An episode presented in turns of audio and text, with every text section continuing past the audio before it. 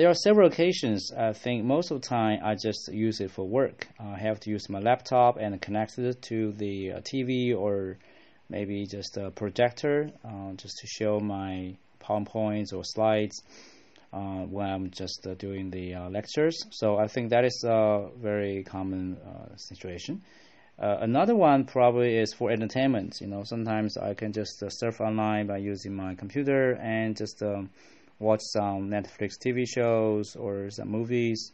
Yeah, it was a time for entertainment.